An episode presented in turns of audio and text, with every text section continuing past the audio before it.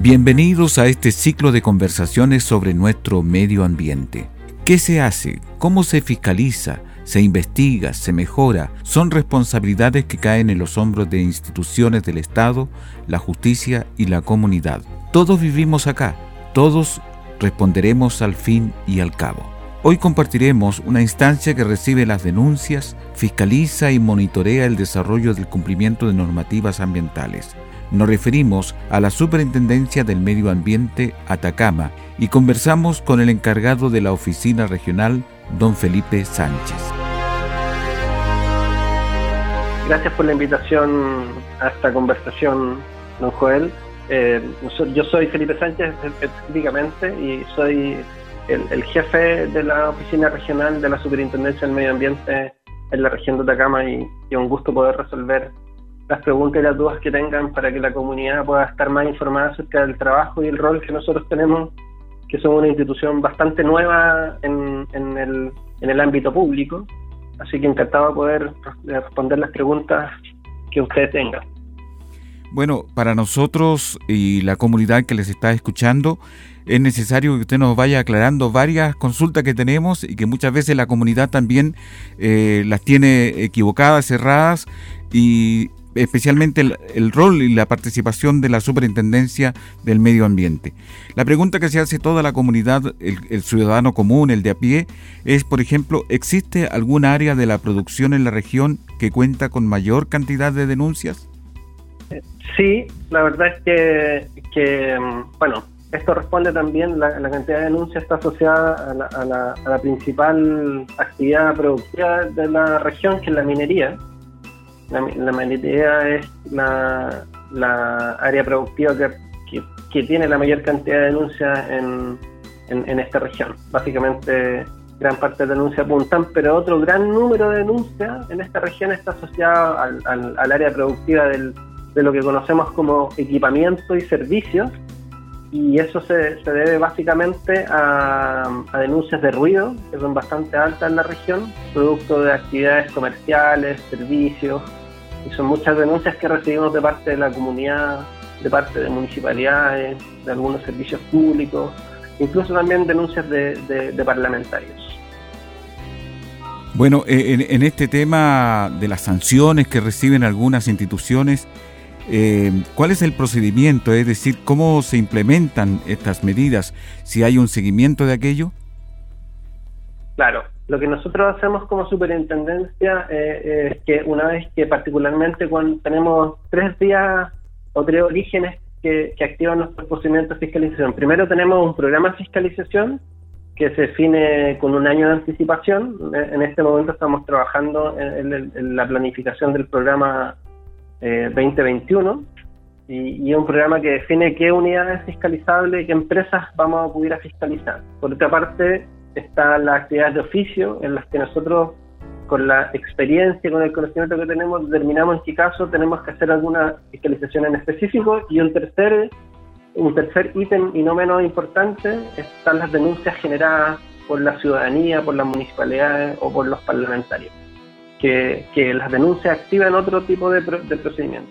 Cuando iniciamos este, estas investigaciones por denuncia, lo primero que hacemos es analizar si los hechos que está presentando el denunciado son hechos que nos competen a nosotros por ley. ¿Qué quiere decir eso? Que los hechos que se denuncian tienen que estar relacionados con algún instrumento de carácter ambiental que nosotros eh, fiscalizamos, que están establecidos por ley. Y esos instrumentos son las resoluciones de calificación ambiental, y para que la comunidad entienda, las resoluciones de calificación ambiental son las licencias ambientales que aquí puedan funcionar. Por ejemplo, los grandes proyectos todos los grandes proyectos tienen resoluciones de calificación ambiental. Cualquier proyecto en, la región, Candelaria, Fucobre, eh, Kaplan Tapeles, eh, Mina Mantos de Oro, etcétera, etcétera, todos tienen licencias ambientales que nosotros fiscalizamos. También hay otros instrumentos que son las normas de emisión, como la norma de ruido, el decreto 38 es una norma específica que nosotros fiscalizamos, hay normas de calidad, por ejemplo la norma de calidad de material particulado, la norma de calidad de dióxido de azufre. Nosotros nos preocupamos de fiscalizar el cumplimiento de esas normas y también tenemos otros instrumentos que son los planes de descontaminación, como el plan de descontaminación de Huasco y su zona circundante, o algunos planes de contaminación asociados a fuentes productivas o megafuentes como el plan de la Fundición Potrerillos y el plan de contaminación de la Fundición Hernán de la Lira de Nani. Y además tenemos otros instrumentos que, que, son los programas de cumplimiento, que es un instrumento que un titular que ha, que ha desviado el cumplimiento ambiental, una vez que nosotros le formulamos cargos, tiene la posibilidad de acogerse al programa de cumplimiento y que no es más que un plan de, de, acciones que vienen a corregir aquellas desviaciones que nosotros levantamos y un plan que un programa que nosotros fiscalizamos. Estamos fiscalizando permanentemente para saber si el titular corrige o no su desviación ambiental. Estas son las formas como nosotros hacemos la fiscalización. De acuerdo a la última respuesta, esto tiene que ver un poco eh, supervigilar de cómo una empresa se instala y comienza su desarrollo o antes de, iniciar el desarrollo de su faena, de su actividad. Claro, aquí, aquí hay algo que tiene que conocer la comunidad. Nosotros eh, nosotros como superintendencia, cuando fiscalizamos estas licencias ambientales, estos permisos ambientales, no somos nosotros los que otorgamos los, permisos y las licencias ambientales. En, Chile, la institucional ambiental está constituida de tres grandes eh, organismos. Primero está la CEREMIS de las Secretarías Regionales Ministeriales, que son los representantes del, Ministerio de Medio Ambiente en la región. Hay un, un, CEREMI regional. Después está perdón, el Servicio de Evaluación Ambiental, que es el servicio que se preocupa de evaluar los proyectos en términos ambientales y cuando el servicio está, eh, de, está de acuerdo a, lo que el titular ha presentado y aprueba que el proyecto es eh, ambientalmente favorable, se presenta en una comisión que está presidida por el intendente y distintos seremis que aprueban ese proyecto. Ellos obtienen la licencia ambiental. Y por último estamos nosotros, la superintendencia, que somos el organismo de control. Nosotros somos un organismo destinado solo a fiscalizar, a sancionar y asistir en el cumplimiento ambiental a, los, aquellos han tenido han, estado regulados por nuestros instrumentos. Entonces, según la respuesta, perdón, la pregunta que usted me hacía, quien le entrega en la licencia ambiental es el Servicio de Evaluación Ambiental, que lo que hace es evaluar, el titular presenta un proyecto y le dice, mire, yo eh, declaro que voy a ejecutar el proyecto cumpliendo toda esta normativa, que es una vía de ingreso al sistema y hay otra forma que son los estudios de impacto ambiental cuando un proyecto se va a instalar en un territorio genera efectos sobre la salud de la población, sobre el medio ambiente, sobre sitios prioritarios, sobre comunidades. En este caso, el titular está obligado a presentar un estudio de impacto ambiental y decir, mire, yo sé que voy a generar estos efectos sobre la población, pero voy a proponer todas estas medidas para corregir esos efectos.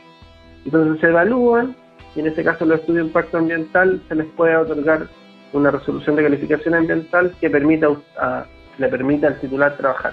Es en ese momento cuando el titular tiene esa autorización que nosotros comenzamos desde el momento en que el titular empieza a ejecutar el proyecto, comenzamos a revisar, a fiscalizar y a comprobar que el titular esté haciendo eh, su proyecto en relación a lo que declaró que lo iba a hacer. No sé si me, va, me, sigue la idea. Entonces, en ese momento cuando nosotros empezamos como a, entramos en, el juego, ya una vez que el titular obtiene su permiso ambiental, nosotros nos preocupamos de fiscalizar y fiscalizamos de que ese permiso ambiental se ejecute de tal forma como el titular declaró que lo iba a hacer legalmente. Y en el caso que detectamos el titular el proyecto lo ejecuta de una manera distinta ambientalmente, que tiene efectos sobre la comunidad o alguna consecuencia, actuamos nosotros. Y ahí levantamos procedimientos iniciamos eh, los procedimientos que ya conocen mucho en la región, cerca de casos emblemáticos que han habido acá en, la región de Atacama. Claro que sí. Con respecto al tema de la denuncia, cómo esta se formula, cómo se desarrolla, ¿se va y se llama por teléfono o hay que ah, seguir un procedimiento? Sí, muy, buena pregunta. bueno, me lo preguntó. La, denuncia eh, tiene, tiene distintas vías. La, la, la, principal es que nosotros actuamos bajo un concepto de un denunciante responsable. Siempre tiene que haber una persona, una entidad, una organización que sea responsable de la denuncia. ¿Qué quiere decir esto? Que esa persona se comprometa a seguir el procedimiento durante todo el curso de ella porque eh, normalmente los procedimientos como nosotros levantamos cuando iniciamos, iniciamos procedimientos que son sancionatorios y el denunciante pasa a ser parte interesada del procedimiento. ¿Por, e, por, qué, ¿Por, qué, no actuamos solo por teléfono o inicialmente? Eh, porque necesitamos analizar además los hechos que están siendo denunciados. porque alguien, muchas veces nos llaman a nosotros, por ejemplo, y qué bueno que me hizo la pregunta, y nos, dicen, mire, quiero presentar una denuncia porque mi vecino está generando humos molestos de leña. Y, nosotros, si bien entendemos la problemática, eh, no tenemos competencia sobre ese tipo de actividad porque es una actividad que no cuenta con una autorización ambiental. Por lo tanto, para ese tipo de actividades deberían ser atendidas por otros organismos sectoriales, la municipalidad, el servicio de salud u otros. Pero cuando nosotros analizamos la denuncia y vemos que se trata de un incumplimiento asociado a, a una autorización ambiental, por ejemplo, de una empresa que tiene una licencia ambiental, nosotros activamos el procedimiento de fiscalización e iniciamos la investigación. Y de comprobarse que efectivamente esos hechos constituyen algún incumplimiento de nuestros instrumentos, eh, formulamos cargos contra los, titulares y nuestros cargos eh, eh, son graduados. Hay, cargos que están asociados a, a cargos que son leves, hay cargos que son graves y hay cargos que son gravísimos y en la medida de cada uno de ellos va aumentando la multa del cargo leve vamos de una multa de 0 a, a, 1000 UTA, que son unidades tributarias anuales. Para que tengan una relación, una unidad tributaria anual equivale hoy día a aproximadamente 650 mil pesos, una unidad tributaria anual. Y la, la multa más leve va de entre 0 y 1000. Eso es para que tengan una referencia. Las graves van entre, entre, entre las 0 y las 5000 UTA y las gravísimas pueden llegar incluso hasta las 10.000 unidades tributarias anuales que son faltas muy graves cuando se determina que hay daño ambiental. Bueno, eh, con respecto al, tema de sanciones, ¿existe el cierre, por ejemplo, de una faena, de una actividad que ustedes fiscalicen y que constantemente cae en errores o, o en contaminación ambiental? O sea, cuando, cuando hay un, una conducta permanente, contumaz de un titular, eh, respecto al a incumplimientos, claro, si alguien está con, te lo voy a ejemplificar de esta manera, si un titular, por ejemplo, incumple varias veces, de pasar de una multa leve, seguramente va a pasar una gravísima, porque viene acumulando. Y si ha tenido muchas gravísimas, va a pasar una, perdón, si ha tenido muchas graves, va a pasar una gravísima pero obviamente que depende de, lo que nosotros levantemos, del, cargo que lleguemos. Puede ser que un titular nunca haya tenido ningún historial con nosotros, pero nosotros hagamos una investigación y si levantamos algún cargo asociado a una actividad que, tiene efectos sobre la salud de la población, que esté generando un daño ambiental irreparable, el cargo va a ser un cargo gravísimo, independiente que haya tenido historial con nosotros tiene que ver con la forma también como se la asigna a partir de la ley. La ley en Chile, la ley particularmente la ley de, medio ambiente y la modificación, que es la 20.417, generó toda una forma de poder tipificar eh, las multas que o los incumplimientos que se pueden levantar en contra de un titular que está incumpliendo alguno de los instrumentos que le mencioné. Entonces, dependiendo de lo que dependiendo de lo que nosotros identifiquemos respecto si por ejemplo si un titular que tiene por ejemplo un titular que tiene un proyecto que debió haber ingresado, debió haber sido evaluado ambientalmente y lo ejecuta sin los permisos ambientales, que es algo que, que, en algunos casos eh, sí hemos estado frente a ese tipo de casos. Por ejemplo, un titular que empieza a generar un proyecto y no pidió el permiso ambiental correspondiente, ese titular, eh, según la ley, podría parte de una, de una multa que es grave, porque está eludiendo a la ley, porque está eludiendo evaluarse ambientalmente, y si esa elusión al, al sistema de evaluación ambiental eh, significaba que el titular tenía que presentar una declaración de impacto ambiental para poder obtener el permiso, la, la falta es grave pero si la ilusión al sistema significaba que el titular tenía que presentar un estudio de impacto ambiental, entonces la falta es gravísima.